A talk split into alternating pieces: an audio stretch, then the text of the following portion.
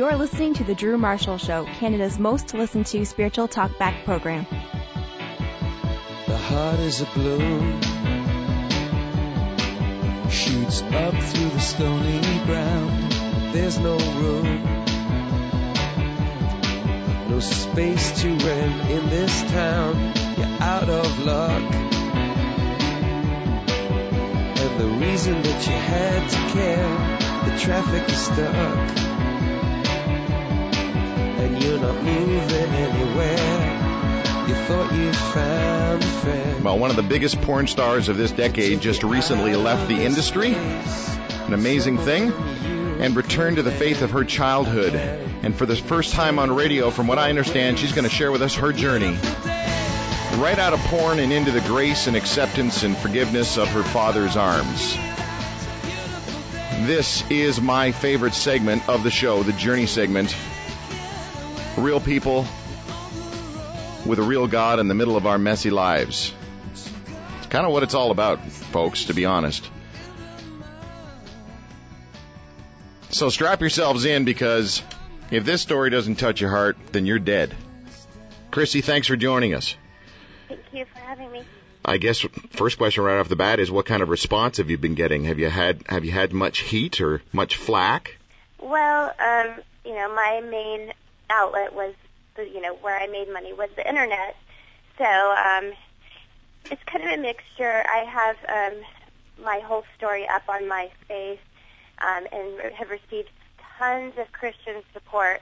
Um, and then there's the people who promoted my website who, you know, like it, they have forums and stuff that they talk amongst themselves and with um, with other, um, you know, people who are addicted to porn or you know the webmasters who ran the ran web, run websites and um yeah they are not happy they're, at all no no they're not can't imagine they would be that's for sure all right well let's take us right back to your childhood because i think the most interesting thing for me or from my point of view is your journey prior to the porn industry and your journey after the porn industry. So tell us about your your childhood memories. From what I understand, you, you had a you had a lot of fairly happy childhood memories.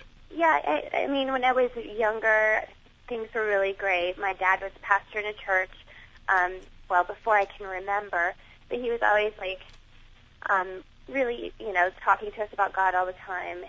Um, later on, when I was around 11, 12 years old, he began, he, he, you know, was no longer a pastor in a church. He began drinking and, um, drinking a lot, and he totally changed.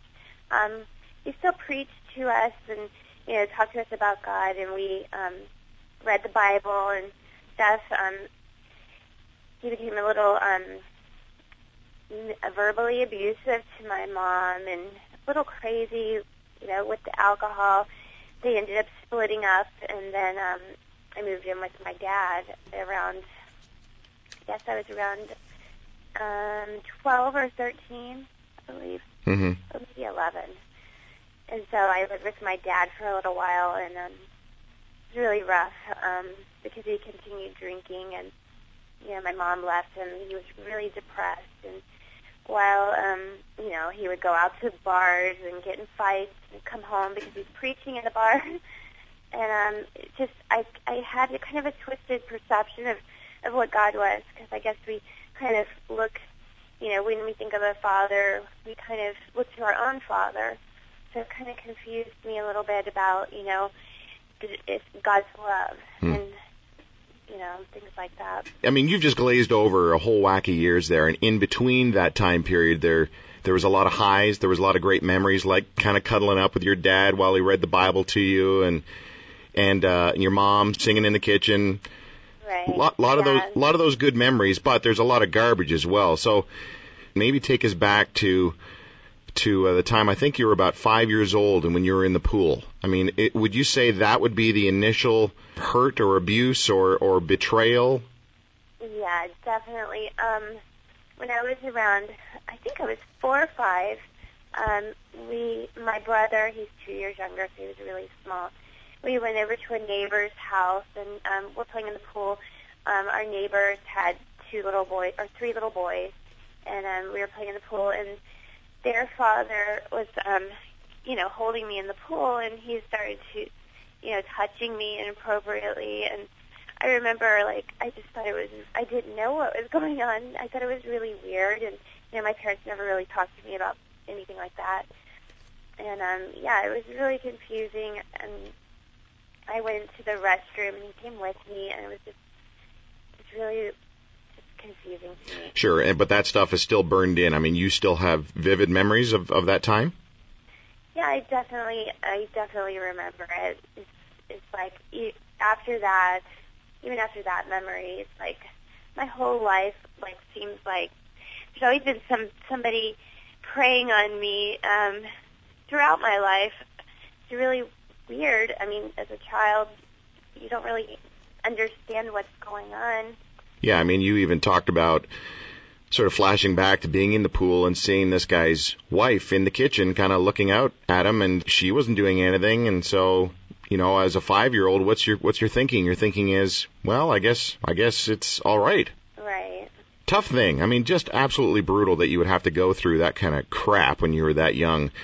Did you um do, do you think that your initial surrender to Christ at I think around age 11 do you think that was genuine looking back on it all or do you think it was family manipulation or indoctrination or, or you know what was that Well, I've I thought about that quite a bit, um, but I truly believe in my heart that it it was not because of my you know so much because of my family. I remember being in church and feeling um, the Holy Spirit around me. I remember um, you know so so many memories of you know feeling God's love around me, and I truly believed in God. I I even at age 12, I wrote a poem about God that, you know, is, you know, good for a 12 year old, but it really showed that, um, you know, that I did believe and, and I knew He was there.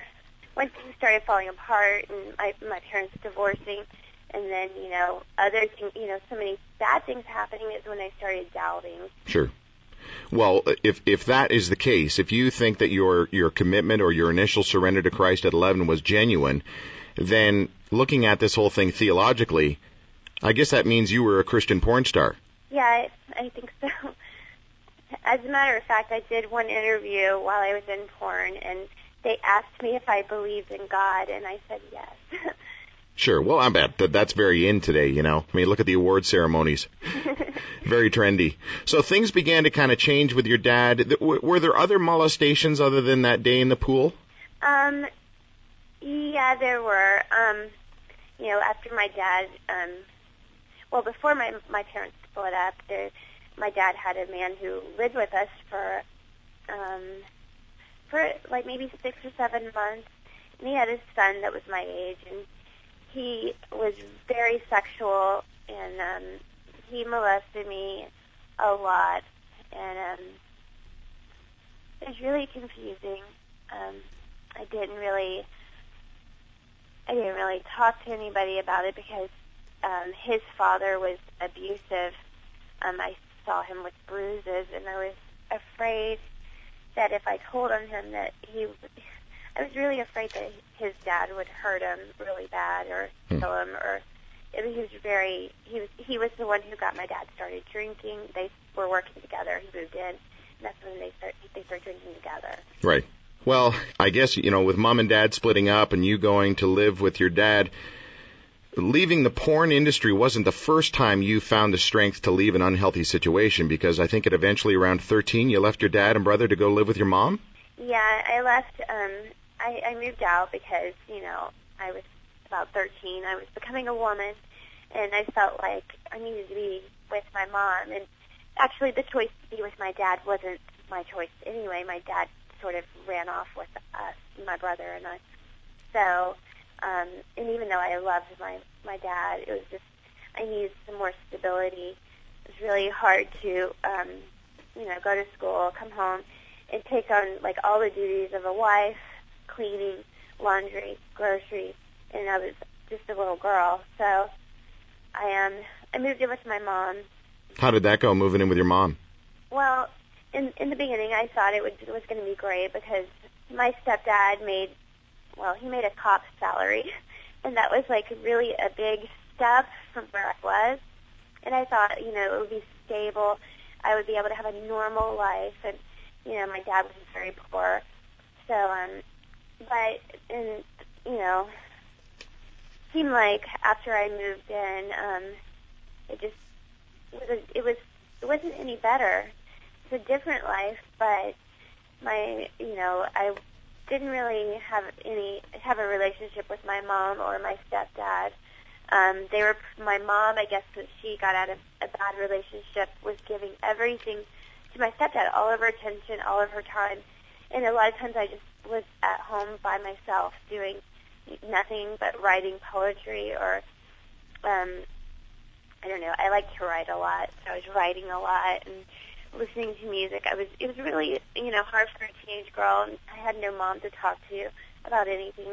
Well, you know, this police officer's stepdad, I guess it must have been an absolute kick in the guts when you found out that again, this was not the dad you needed in your life. Yeah, it was. Um because I really thought, you know, like he seemed normal and he's he's a you know he just wasn't my father. He wasn't you know it was more about rules and you know he told me to sit up straight all the time and to use manners and not to act you know to carry myself you know a certain way which it, are all good things but I didn't receive like genuine love from him hmm.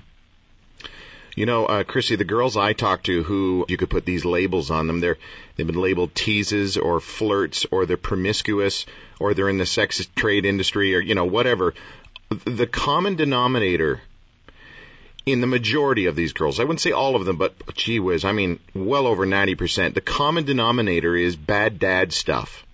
Like they just, they just never had that real good, healthy connection with, with their father.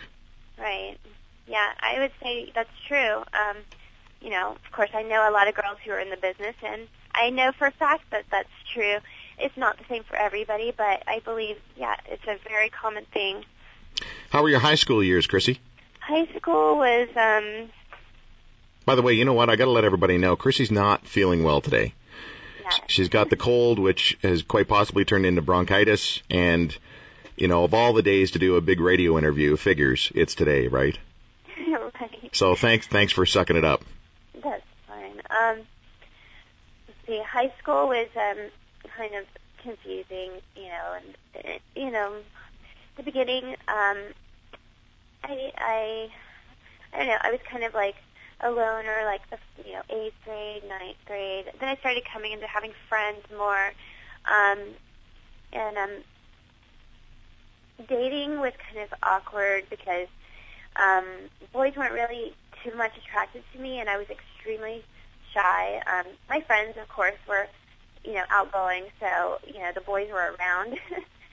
um, but um, in, let's say, 11th grade, I started dating a boy, and he was out of, you know, I, I automatically started dating older guys. Um, Why? And because they seemed more mature, and, you know, the boys in my high school weren't very mature, and it seemed like they weren't too interested in like really dating and I I don't know maybe I was looking for something a more mature kind of relationship Cause, I mean from like a young age all I wanted to do was be a mom so hmm. I wanted a family of my own so um I started dating older guys um I guess when I was 17 I lost my virginity to an older guy he was like like 26 or 27 mm-hmm and um, it was really weird. But I I wasn't in love with him, and um, it was really awkward. awkward moment. I cried, and then he cried, and because he was scared that he was going to be in trouble. But yes, yeah, it was really awkward and not very enjoyable. Um, later on, we broke up, and um, well, after we broke up, there was a situation where I guess I was 18 at this point, and I was um, riding around um, town with a couple of older men. One was probably about 50. The other one was in his mid 30s. Um, they were friends of of my stepsister, and um, we were going through like a drive-through liquor store, and they kept giving me more and more alcohol. And um, then they took me somewhere out in the woods, like far away, and tried to rape me. And um, so one guy dri- dropped the older guy off, took me, you know, drove back in the woods further, and then um, attempted to rape me. And I had been drinking, and I like had my legs together as tight as I could, and I just started praying. And I was like, you know, dear God, please don't let him do this to me. And the guy could not pull my legs apart. Wow. So eventually he got upset and threw me in the bushes. Said, "Get dressed," called me all kinds of names, and we went back. Um, and that was like really scary for me. Um, and then I started dating later on. You know, I started dating another guy who was um, a little bit older than me. He wasn't as old. Um, he was in college and um, 11th grade. In 12th grade, I dated him, and um, my 11th grade year, I got pregnant. Um, and gosh, um, 11th grade, I got pregnant, and he told me if I got pregnant, he he was going to marry me, and you know, and I know it was carelessness because in a way I wanted I wanted a family, and um, I wanted it to happen. So um, we told my mom eventually, and they, you know, I was in 11th grade. It was summer, um, and they said that I could not have a baby. Your, your parents, your parents said you cannot have a baby. Yeah, they said I couldn't have a baby. Right. Um, I was 18, but I had to get through my senior year of high school, and they felt that was more important. So, so um, they said if my boyfriend wasn't going to marry me, then I would have to have an abortion. So I went back to him, and I'm like, so you know, like when are we going to get married? And he said, I can't marry you. And I, and I was just crushed. Because I thought I was finally going to have a family and like love and um somebody you know having a baby i felt i would be loved forever and then um he took me to the abortion clinic the first time and um they um did a sonogram and this i guess this was more of like a pro life i don't know it seemed like they were pushing pro-life at this abortion clinic. Yeah, because I don't think they usually take sonograms at abortion clinics to show you the baby's heartbeat. Yeah, it was really awkward, and there was people outside ticketing. I went in. They did like a whole counseling thing, and then they did a sonogram, and they were like, "Do you want to see the baby's heartbeat?" And I, and I said yes. And I saw it, and I started crying, and I said, "I can't do this. I have to go home." So I left, and I got home, my boyfriend drove me home because he took me there, and my mom was there, and um, Was your boyfriend angry that you didn't have the abortion? he was he was angry. He was like I could tell he was frustrated. He didn't know what to say, um, but I could tell he he was upset. Right. Um, when I got home, I walked in the door. My mom was like, "How are you feeling?" And my boyfriend said she didn't do it, and I just ran to the bathroom and cried. And my mom came in and she's like, "Why didn't you do it?" What you know? And I'm like, "Yeah, I saw the heartbeat." And she's like, "You should have looked at it." And you know, I was just really torn because it, it was broke my heart. Sure. And um, so after a few days, my mom took me back and made sure I did it. And So your mom then took you back to the abortion clinic and made sure you had the abortion. yes, which is, it was hard because you know my mom was paying for it, and there was like you could be. I don't know. There was extra stuff you could pay for, so you could be more comfortable through it. And I didn't want to make her pay extra, so like I felt a lot of pain. I had about four people holding me down and mm, I was screaming. And, oh, Crissy, I'm so sorry that you went through that.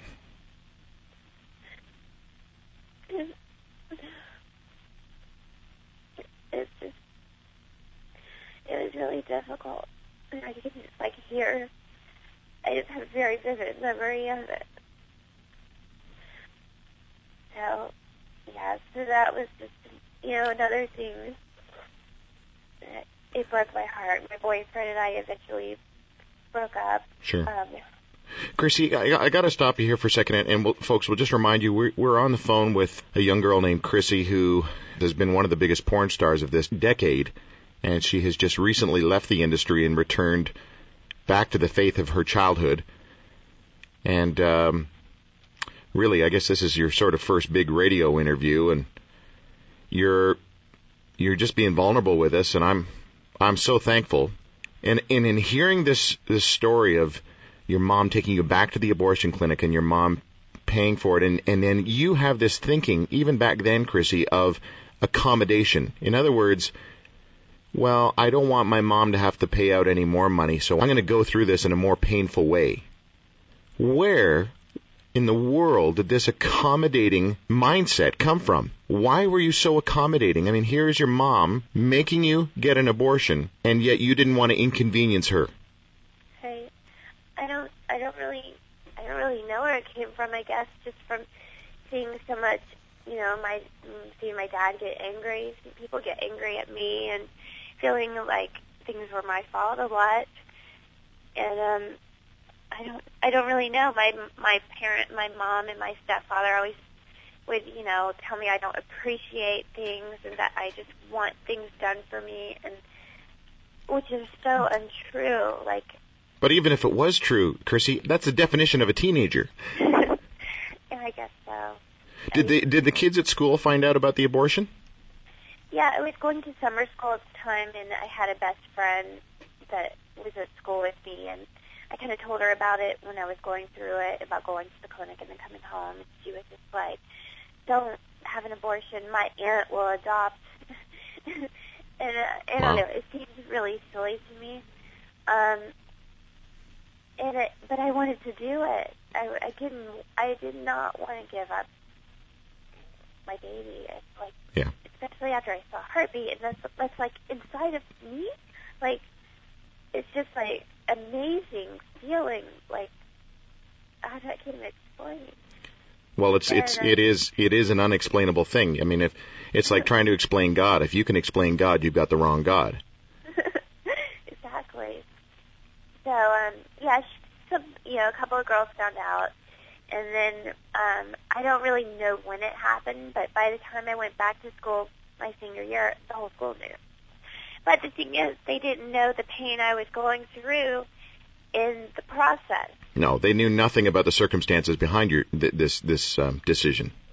No, all I knew is I did it. I went to a very small, small school out in the country where everybody gets married right after high school. Oh yeah, I used to live in one of those towns.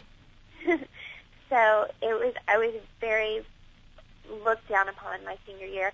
I, I, I had to concentrate on my grades my senior year because I, like, my high school, like, ninth grade, tenth grade, I did horribly. I did all F's and D's. My senior year, I had to make all A's. I could only make like one B. I had to go to night school. I had to go to summer school in order to graduate with my class. But you did it. Yeah, I did do it. See, like again, Crissy, here here's another time when you dug down deep and found the strength to do what needed to, to be done. Yeah. You were, I did here you were alienated by the kids at school. Your uh, school says, look, you got to get straight A's. You got to take night school in order to graduate your class in '94. You better lift your game, little girl, and you did it. Yeah, the dean took me in his office and he was like, he's like, I don't know if you can do it. Um, you have to make all A's. You can only make maybe one B throughout the whole year. All your classes, can, you know, like I could only have like a couple, like I think one elective. The rest were like making up classes. Hmm.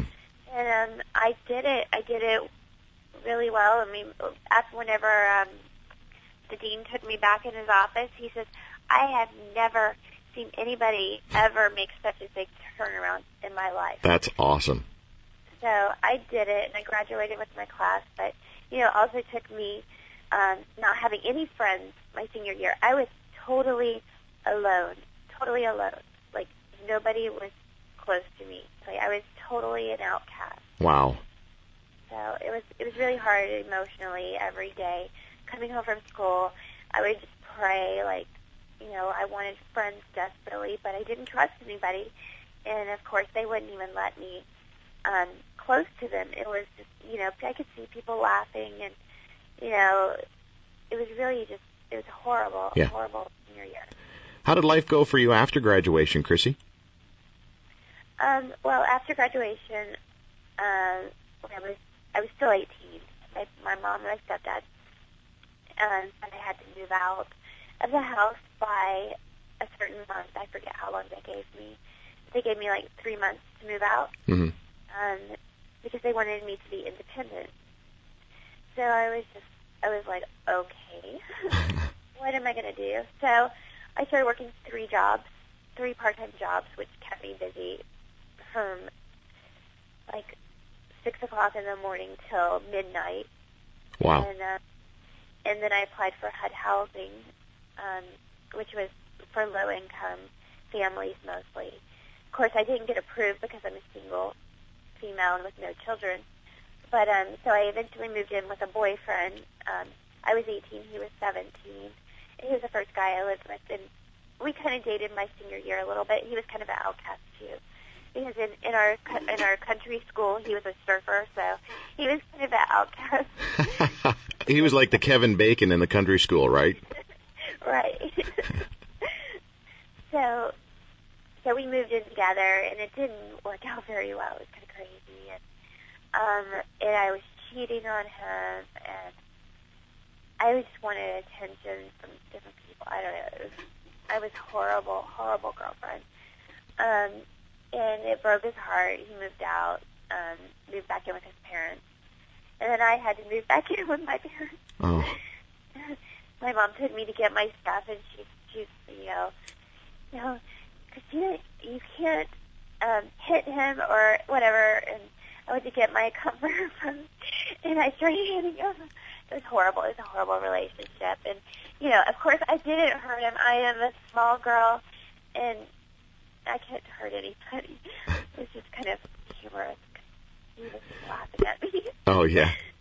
But your relationship patterns with guys really started to develop in unhealthy ways after high school, right? I mean, it's it seems like you were still trying to find love and acceptance. You were trying to please the guys, and you were just trying to find love. Yeah, I I feel yeah totally. Um, you know, I had no girlfriend. I had my no love from my family really. Yeah. And um, yeah, I was looking for love totally. Um, one of the three jobs that I ended up getting, I applied at Hooters because I wanted to see if I could get the job if I was good enough. and I got the job, which totally was crazy because you know, like I wasn't glamorous. I had I wore glasses. I did not have implants, and um, I was just kind of geeky. I got that job, and it was kind of like a good feeling. I'm like, oh, I'm being accepted. Guys are looking at me. Um, I'm the only girl in my high school who worked at Hooters. Yeah. sure. So I guess it was a way of validating myself. Yeah. Well, folks, again, just to remind you, we're talking with Crissy, who uh, who's just left the porn industry, one of the biggest porn stars of this decade, and uh, has decided to to surrender her her life back to the Creator that made her, kind of a return to the faith of her childhood. And we're just we're just kind of catching up. Crissy, I mean. Can you just sort of concisely explain to us the descent into the world of porn? If I understand things right, you were working for the city, you got bored, you know, you were like a law library clerk, uh, you were working the elections office. I mean, that those jobs just sound incredibly boring. I get that. I started in the law library, then I then I went to the clerk of the court, which kept me totally busy, and and my brain was being used a lot. It was very busy, and then I transferred to the elections office, where all I was doing was filing cards, and um, of course I got I got was getting paid more money, but it was incredibly boring. So they had internet, and I started playing. I found a website where um, where people would um, post pictures so that they could um, model. hmm So I was like, hmm, well, I did the Hooters thing. Maybe I could put my pictures up and, you know, I would look at the other girls. They were just like total normal people. Like, um, I'm like, if they can do it, then maybe they will hire me. What if I can make you know, two hundred dollars from doing a shoot in a bikini. Like that would be so like incredible. So I put my pictures up, and I'm sorry. That's okay. And then um, I started getting emails from people wanting to hire me, and um, you know, but they all wanted me to do nude. And I was like, I'm not doing that, I'm not doing that. So I turned down stuff for about six months. Um, and plus, I was just doing it to see if I could get the work anyway. Sure. So I wasn't really like looking to really get into modeling. I didn't. I knew like if I was a model type, they would have discovered me as a child. so, you know, eventually though, I hit another point where I felt like I hit rock bottom, and um, I had I broke up with the guy I was engaged to, and then I started dating another guy, and then he broke up with me, like totally broke my heart, and then I I started having a breakdown, and eventually, like during that time, um, some photographer who took excellent shots. I mean, like beautiful lighting and um, very professional looking, not just amateur. Mhm. I decided to work with him and do a trade shoot, and it was topless. and um, I remember, like, I met him in a hotel room, and he had like, you know, maybe one light, and a camera, and he wasn't he wasn't too creepy. He was a pretty nice guy. But then he was like, okay, now you need to take your top off. And I even though I was like shaking, and I'm like, oh my god, like my heart is pounding. I felt so uncomfortable and weird and awkward, Mm. and it was just really bizarre. And then I shot with him, but the whole night I stayed in the hotel with him because um, I was going to a Halloween. It was Halloween. I was going to a Halloween party. I came back, spent the night there because we were shooting the next day. Um, of course, he he didn't he didn't do anything creepy, thank God. Um, but at that point, I didn't even care about my own life, you know, to even think rationally about any of it.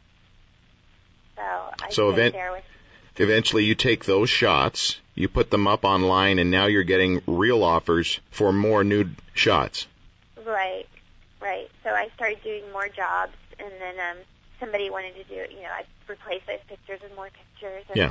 Eventually, somebody approached me about doing a website, and um, and then I started doing a website, um, and I started putting my pictures on other websites um, that were modeling websites, and getting more work. And then, you know, eventually it led me out to LA for shooting, um, which is this is where all the all of it is. I Sure, mean, sure. so yeah. And the rest, as they say, is is history. I mean, you you six years later, you you're finally out of it, but it was from that point to six years later, you were a porn star.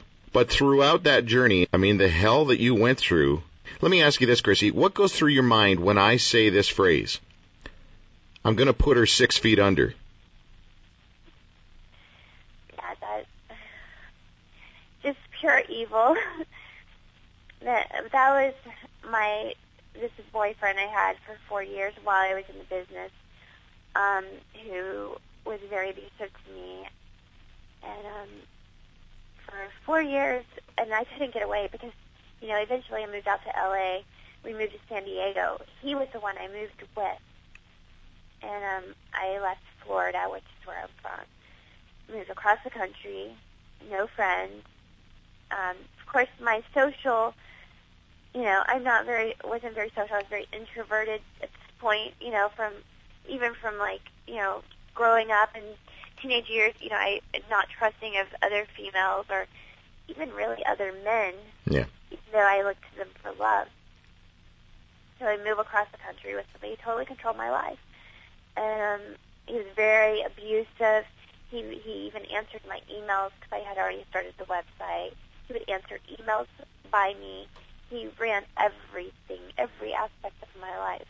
To the point where you're trying to get away. You're trying to ask people quietly, privately on set. You're taught, you're going to your mom. You even run across to a gas station attendant or whatever, and you're like, "Help me get away from this guy," and and nobody's helping you. No, nobody would help me. Everybody just turned around and, you know, like the time I ran in the gas station, because everybody was looking, like I'm hysterically crying, and I'm like, help me get, you know, he's, he's going to kill me. And like everybody's looking at me crazy and he comes in like with his little smile. He's like, oh, she's okay. She just hasn't had her medication. All right, yeah. And of course, I was taking medication because I thought I was losing my mind. I'm like, why am I so sad all the time? And like, you know, through the whole time, I'm like, and still, you know, through these years, I still had a relationship with God, but it was getting further and further away. I was praying, and I'm like, why is God doing this to me? Hmm. The whole time, I'm like, why is He putting me with somebody like this? So I kind of thought maybe it was my duty to, you know, teach him about God, teach this man who's purely evil in my eyes, anyway, um, about God, and and I did love him for a couple of years. The last couple of years, I I did not love him, and um, I would try to talk to him about God, and you know, and he would say he believes, and he knew a little bit. But this same guy eventually tr- tries to smother you with a pillow. Yeah, eventually one day he tried to smother me with a pillow because I was having a panic attack because he was fighting with me and pulling my hair out and just doing horrible things and I start hyperventilating and he puts a pillow over my face and holds me down in the bed. And the man is a big guy. He's 220 pounds. He's like six feet tall. I'm 98 pounds. I could not get away from him. So eventually, um, you know, we did. We had drug use in our home. Like anytime he did drugs, I would do it and try to do more um, because I wanted to die, and I wanted to show him like to, that he needed to quit because this is what's going to happen to you. For some reason, God spared my life. He he would not let me die. Like I didn't even come close. I'm doing more drugs than a guy who's twice my size. So, you know, that day when he smothered me with the pillow, he went and he was smoking weed and he got really mellow and he was sitting on the couch. I purposely sat as close to the door as I could. And as soon as I saw that he was totally relaxed, I jumped up and ran out the door and ran down the road. And I started knocking on doors and, you know, he came running after me, but he was really slow. I got to one of my neighbor's house where somebody was home and a guy answered the door and I'm like, call the police. My boyfriend's trying to kill me. Please call the police. He's like looking at me confused and the woman comes up behind him and she's like, I don't know if we should get involved. And I'm like, oh my God, please help me. He's going to come get me. He's going to kill me. He's trying to kill me with a pillow. And eventually they called the police. Wow. And um, my boyfriend found out because the, I think the police called him. I think that was the situation to see what happened. And then he said that I hit him in the head with a frying pan. So they told him to stay at the house. They would come by. They would, you know, look at his injury or whatever, which was totally a lie. And um, and then you know, because he wanted me to go to jail too. And um, but they just, you know, he wasn't there. He fled. Um, Well, you, you know what, Crissy, this just sounds like such a glamorous lifestyle. I mean, who wouldn't want to get into the porn industry? You sense my sarcasm here? I mean, that's what people say. I mean, even the 16-year-old that emailed you, or you found her uh, her MySpace, and she's all, "Oh yeah, I'm going to grow up and be a porn star and stuff." And you know, you're trying to reach out to people to give them the wake-up call, and people just don't get the baggage that comes with this industry. No, no. And being in that business is it's really difficult to do it without being on drugs and without losing I mean, I don't even think you can do it without losing yourself. Well, everybody in the world medicates themselves. We all medicate ourselves in some way, whether it's workaholic or alcohol or drugs or porn or, uh, you know, I don't know, whatever. We all medicate. So here's someone in an industry such as yourself, an accommodator in many ways like your mother, trying to win the love and affection of a father that just didn't play his appropriate part in your life and it's just not working. And so you begin to medicate. You medicate and you medicate. Did it ever actually get into a full blown drug problem for you? Um, you know, I don't. It's really hard to say. I don't think that it, I had a full blown drug problem. I did. I had um, sporadical use. Like I would go a couple of weeks, three weeks at the most, and then I would stop for like a few months. Um, I don't know why, Hmm. but um, yeah, that's how it, that's how I that's how it worked for me. But I've seen in that industry, most people are constantly on coke or on crystal meth or on something to numb what they're doing. I've seen it many times. Sure. And, or they're drinking. There's a lot of people who just drink alcohol. They take the alcohol to the shoot with them. They drink it while they're there. You know, a lot of times they hide it. Sometimes if the director's cool, they don't have to hide it. Sometimes the people provide it. So Six years later, you leave the industry in August, you go public in October. This statement is one that kind of hits me. I don't understand why my family had to raise me in a ridiculous religion and teach me about God and love because that is not how it really is. No one can ever just love me in a pure way. I hate God. That's a heavy quote, Crissy. yeah, that's how I felt. That's how I felt.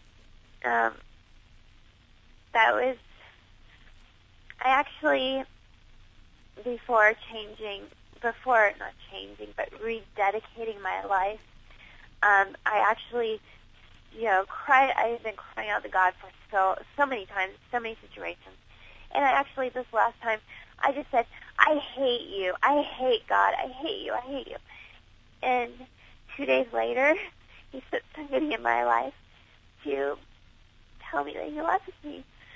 So it's just really incredible. I was just, I gave up. I gave up. I just really lost all hope that there was a God.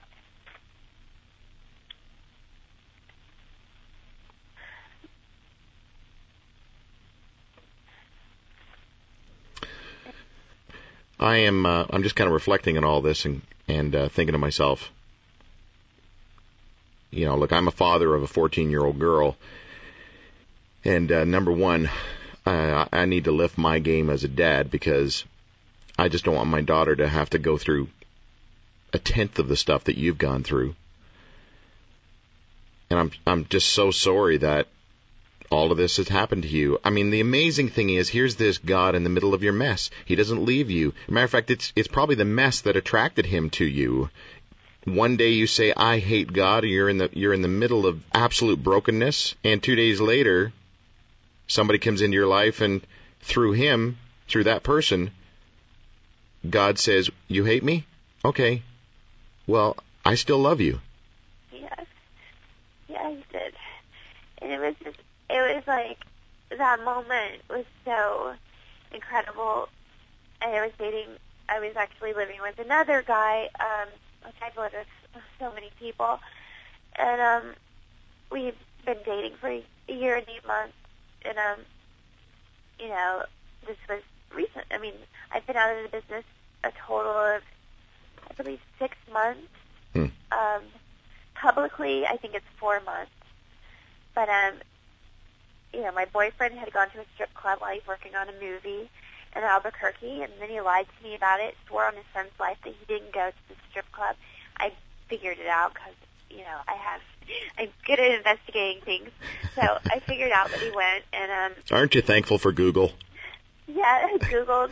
I googled the name of the place as soon as he said it because I was on my computer, and I, I, you know, did the map thing where I could see where it was in relation to his hotel. I figured it out, and um, you know, the next day, you know, that's when I made the statement that I hate God. I hate Him for all this pain that I I've gone through, and why why is this happening to me? Like all I, all I wanted was, you know, to, to have a normal life and to, to have a family and to be loved, to have friends and to have fun, and to have all the good stuff. Like why is everything just, you know, so up and down and you know? But I, anyway, so um, I went out to the set of this this television show that my boyfriend was working on, and I met another guy who um, he knew that I had I was in porn, but um, he didn't know.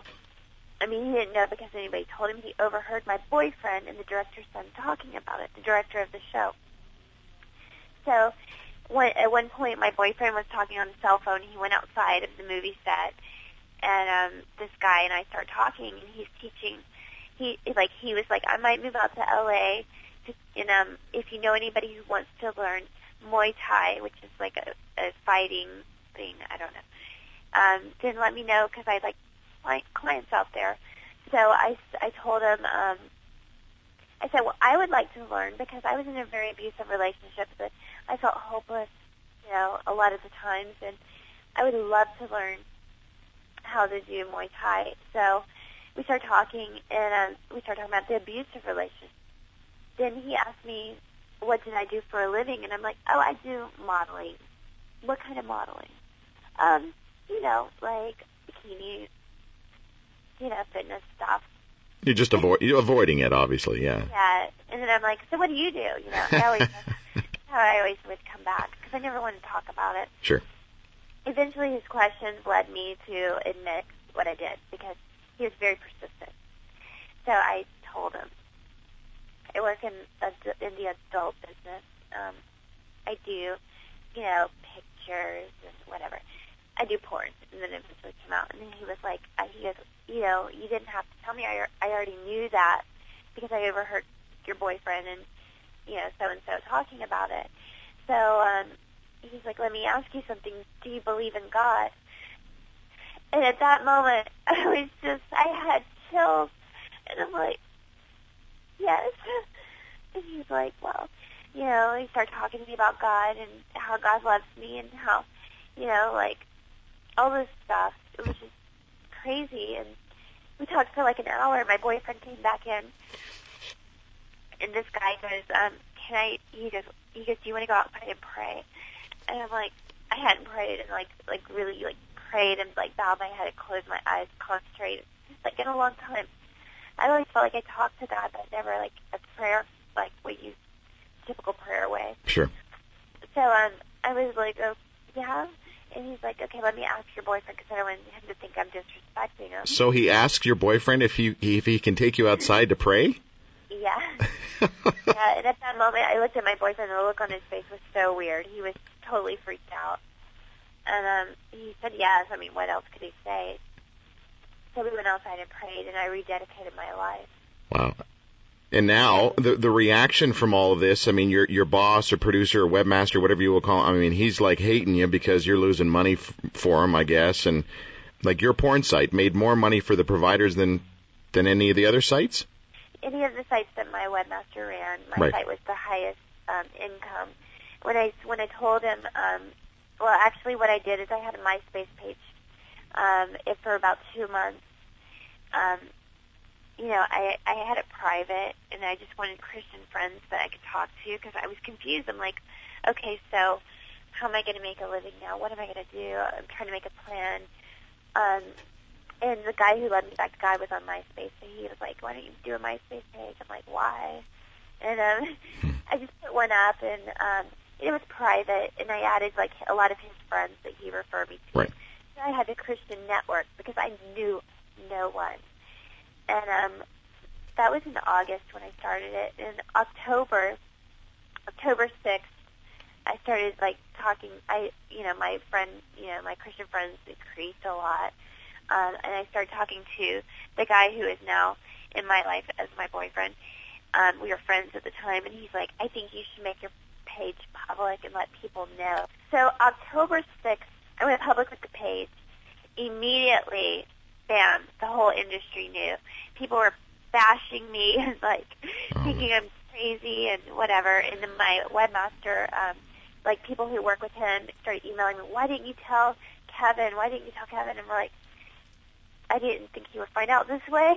And they're like, well, you know, MySpace is so big. Like, we really didn't think he would find out. And honestly, I didn't. I I, I never really did a MySpace page. So all of a sudden, you know, everything. I had to call him and tell him, and you know, on the phone he was very kind to me and everything. But then he got on his message board with the other webmasters who promoted my site, and they just started bashing me for being a Christian. And he put on that message board, if I would have left the business to start a family or something like that, he could understand and he would have worked with me. But because it was for a fairy tale like God, he is totally, you know, will do anything to keep the website up, Wow. basically. Okay, So- so so Crissy, here you go from thirteen thousand a month just from the website down to Bupkis, right? Right. I I mean, your lifestyle has changed majorly. Have you been able to adjust your lifestyle and live without all the perks of thirteen thousand a month and being a porn star? A lot has changed. I I had only saved up thirty thousand dollars, and just the whole moving out, getting into a new place, buying furniture because I didn't have any. Sure, but this this is Um, this is what I'm talking about. I mean, if you only saved up thirty thousand dollars after six years of being a porn star, you spent a lot of cash, right? Yeah. Okay, so now you're not making that kind of cash. Have you been able to? I mean, you've, I I guess you're forced to adjust, but it must be just brutal to have to adjust your lifestyle and live without all those perks.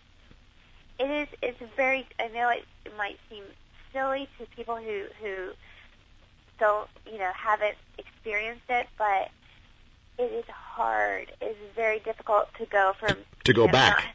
I went totally neg like negative in my bank account, and of course, all of a sudden, the devil's sending these great jobs that I would have taken when I was in business because it's like the biggest names in business, like constantly. And what am I saying? I'm saying, um, no, I'm not in that business anymore. I'm not doing it anymore. I turned down every job from August on. I didn't take one job, and Good, for, Um, good for you. Good for you. I I went totally broke, and to find a job is so hard. Like every Yeah. day I wake up, I think about it. I'm like, oh my god, you know, like this is how am I gonna? How are people gonna respond to me? Like I really want to make sure people who I work with know my situation Sure, because sure. I don't want it to come out later and you know be something that's like a big shock in the office and whatever. Um, it's really hard and knowing like like now the amount of money that I make, Hmm. I'm living paycheck to paycheck. Welcome, um, welcome to the rest of the world. Really, I lost my car. Um, I had it was just emotional, emotionally waking up every morning with stomach ache, um, hives, gaining weight. It's just been difficult. Yeah. But it's been a growing process as well. Like I, I, you know, there was like a couple of months where I didn't have a job and I didn't have any money. And what happened? Oh, God just performed little miracles in my life. Crissy, is it is it tempting to go back to using your body for for work because you're dead set gorgeous. You have the the uh, the figure, you have the uh, the looks, you have the the personality, you have the smile, you have what it takes to use your body for work, and it doesn't have to be porn, but you could still use your body for work. Is is it tempting just to use your body for for any kind of work? Is, is that something you can do, or is that something you should do? I'm not tempted in any way to go back to doing porn. No, but There but just just of- using your body for for other work. Yeah, there was a couple of times, um, like when I first left the business, and I'm like, okay, I'm broke. What can I do? I had pondered the idea of doing a calendar of me dressed in regular clothes with Bible verses, and Sorry. Right. I've never seen something like that. no, that's fine. It is. It's, it was like I was desperate. I'm just like, what am I going to do to make money now? Like I had no job, and it was The verses, That was- the verses that you were going to put in that calendar, were they were, were they verses about lust at all? yeah, some would, were going to be about lust, and some were going to be about, you know, like, um, you know, Proverbs 31 woman kind Yeah. of thing. But then, you know, eventually, I prayed over that idea a lot because a lot of people would tell me I should do this. And Were there Jesus people that were saying you should do it? Some of them are. Believe it or not, some of them were, and they didn't see anything wrong with it. But I eventually, I came to the the conclusion like that's not what I need to be doing No, either. no. It's still selling myself, selling my looks. Um, but I did think that it could reach some of my old fans, you know. Sure. But um, Oh man, I'm so glad you didn't do that. Can I just say that? I had a photographer set up and everything. Oh, Um, yeah, I, I didn't do that. and I'm not going to. you know, Um, uh, Crissy, I know for guys who decide to live a life of chastity that it's unbelievably tough to do that. Okay. So what what about you now? I mean, you you of all people, you were in the sex industry and you've gone from one guy to another. I mean, how has it been for you trying to live a life of chastity now? Oh well, it's been extremely difficult. Um, extremely difficult. I mean, I don't. It's really hard. I mean, I think once you have had sex, it doesn't matter. It's very difficult. Right. It's not an easy thing. I No. mean, I'm not going to lie and say, oh, it's been, you know, so easy. I just pray, and it's hard. But you know, like they, you know, it says in the Bible that God will never put you in a situation that He's not going to provide you a way out. And um, you know, and there there are ways out, but you know, that doesn't mean that um, you know I'm perfect and I always do the right Yeah. thing. Trying to live into that.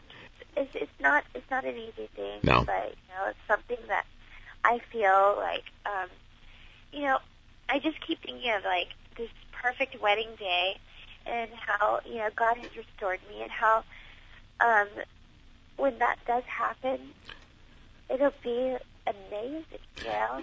Crissy, have you have you noticed the church guys reacting to you in a weird way because you, you kind of hang out at two different churches in your neck of the woods, and it sounds like you're kind of, you know, you're doing a lot of a lot of Jesus meetings. Okay, so let's talk about church guys because apparently they're no different than other guys.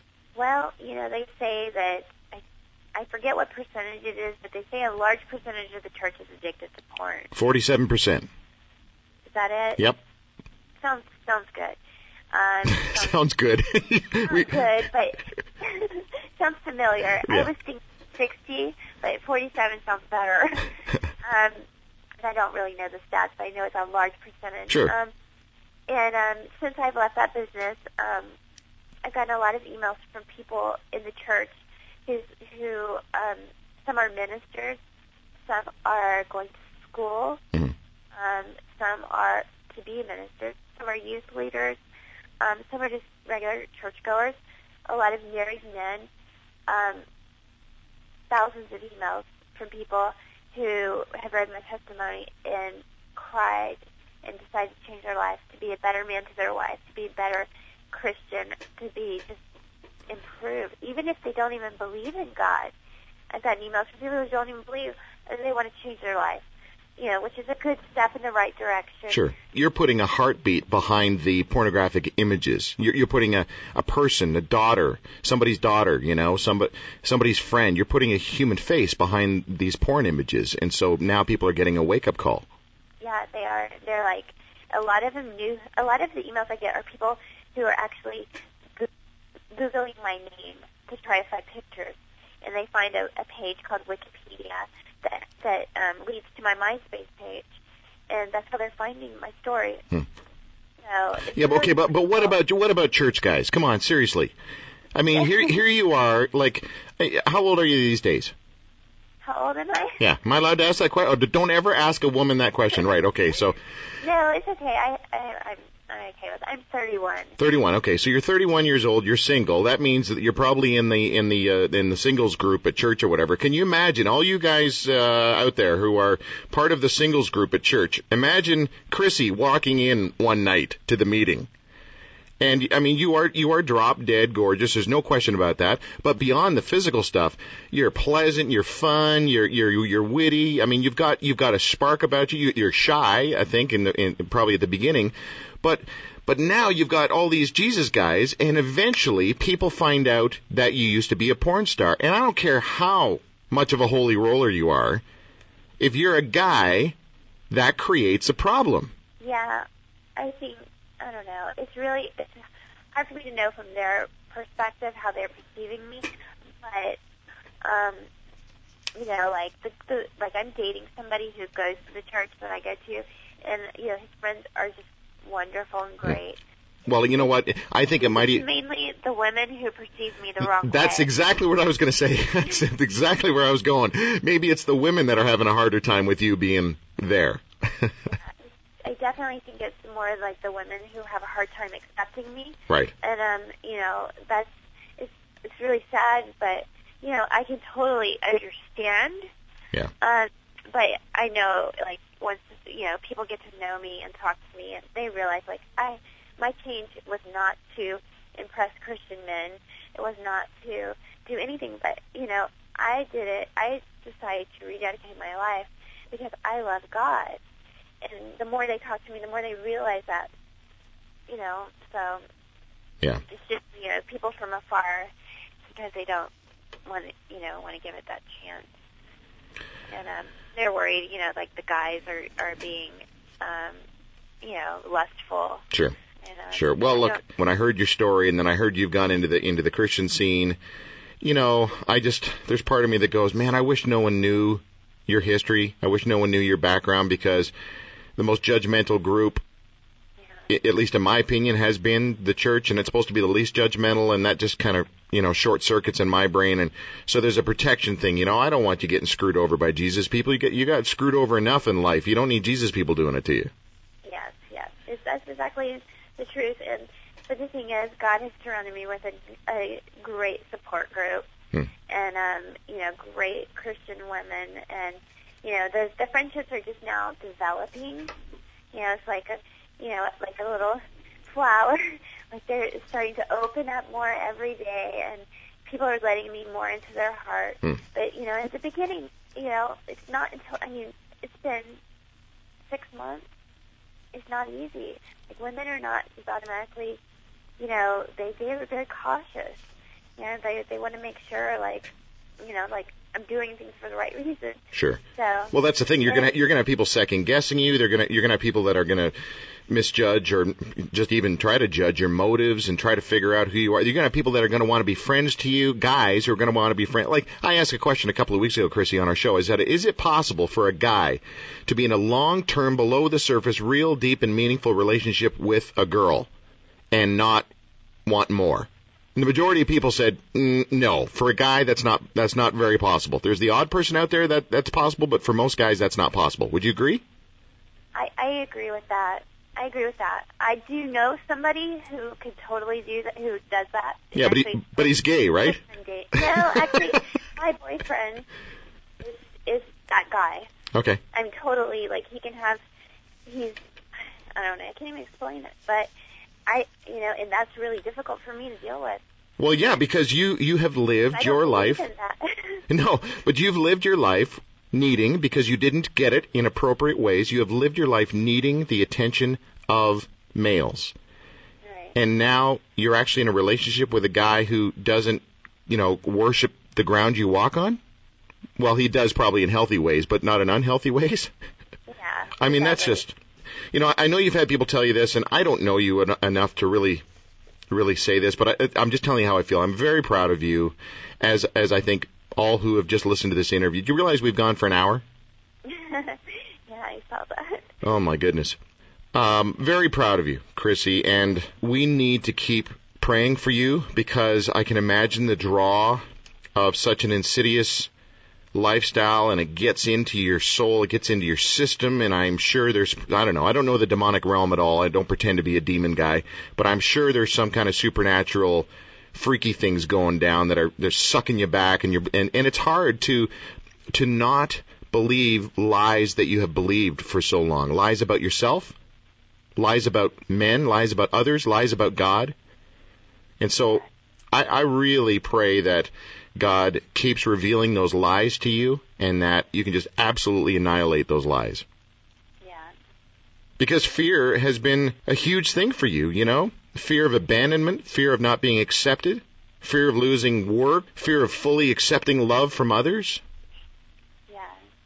Yeah, the fear, I've- it's been a, a lot of battle, spiritual battle with fear. Totally.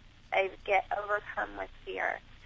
And, um, you know, it's, it's every, every time, every time, you know, like I feel like I overcome it, it comes back stronger.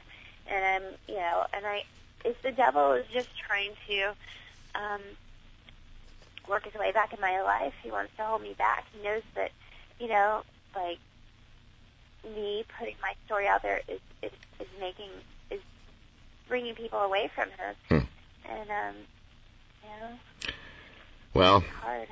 you know what? Thanks. From from a guy who has struggled with lust issues, from a guy who struggled with porn, um, from a guy who's just desperately wanted to maintain some life of integrity. Uh, uh, you've heard this before, but to hear your story puts some some hope in my life. So thanks. I, I appreciate you being willing to be vulnerable. You know, and you keep putting on those uh, those tall stilettos in the armor of God.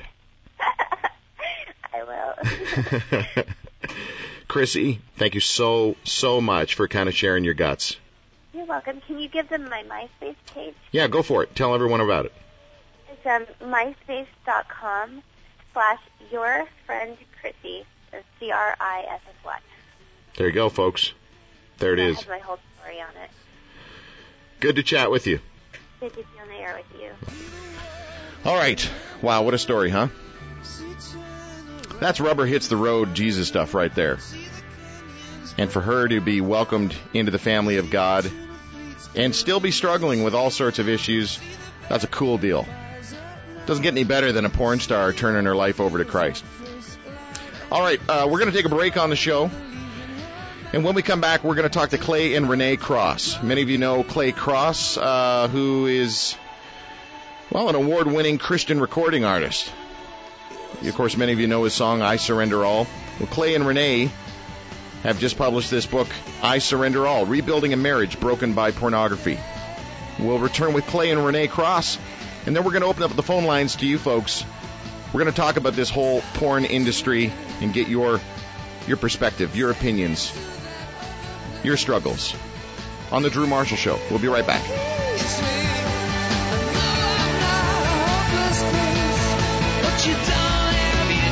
Like what you've heard? Listen again online at drewmarshall.ca.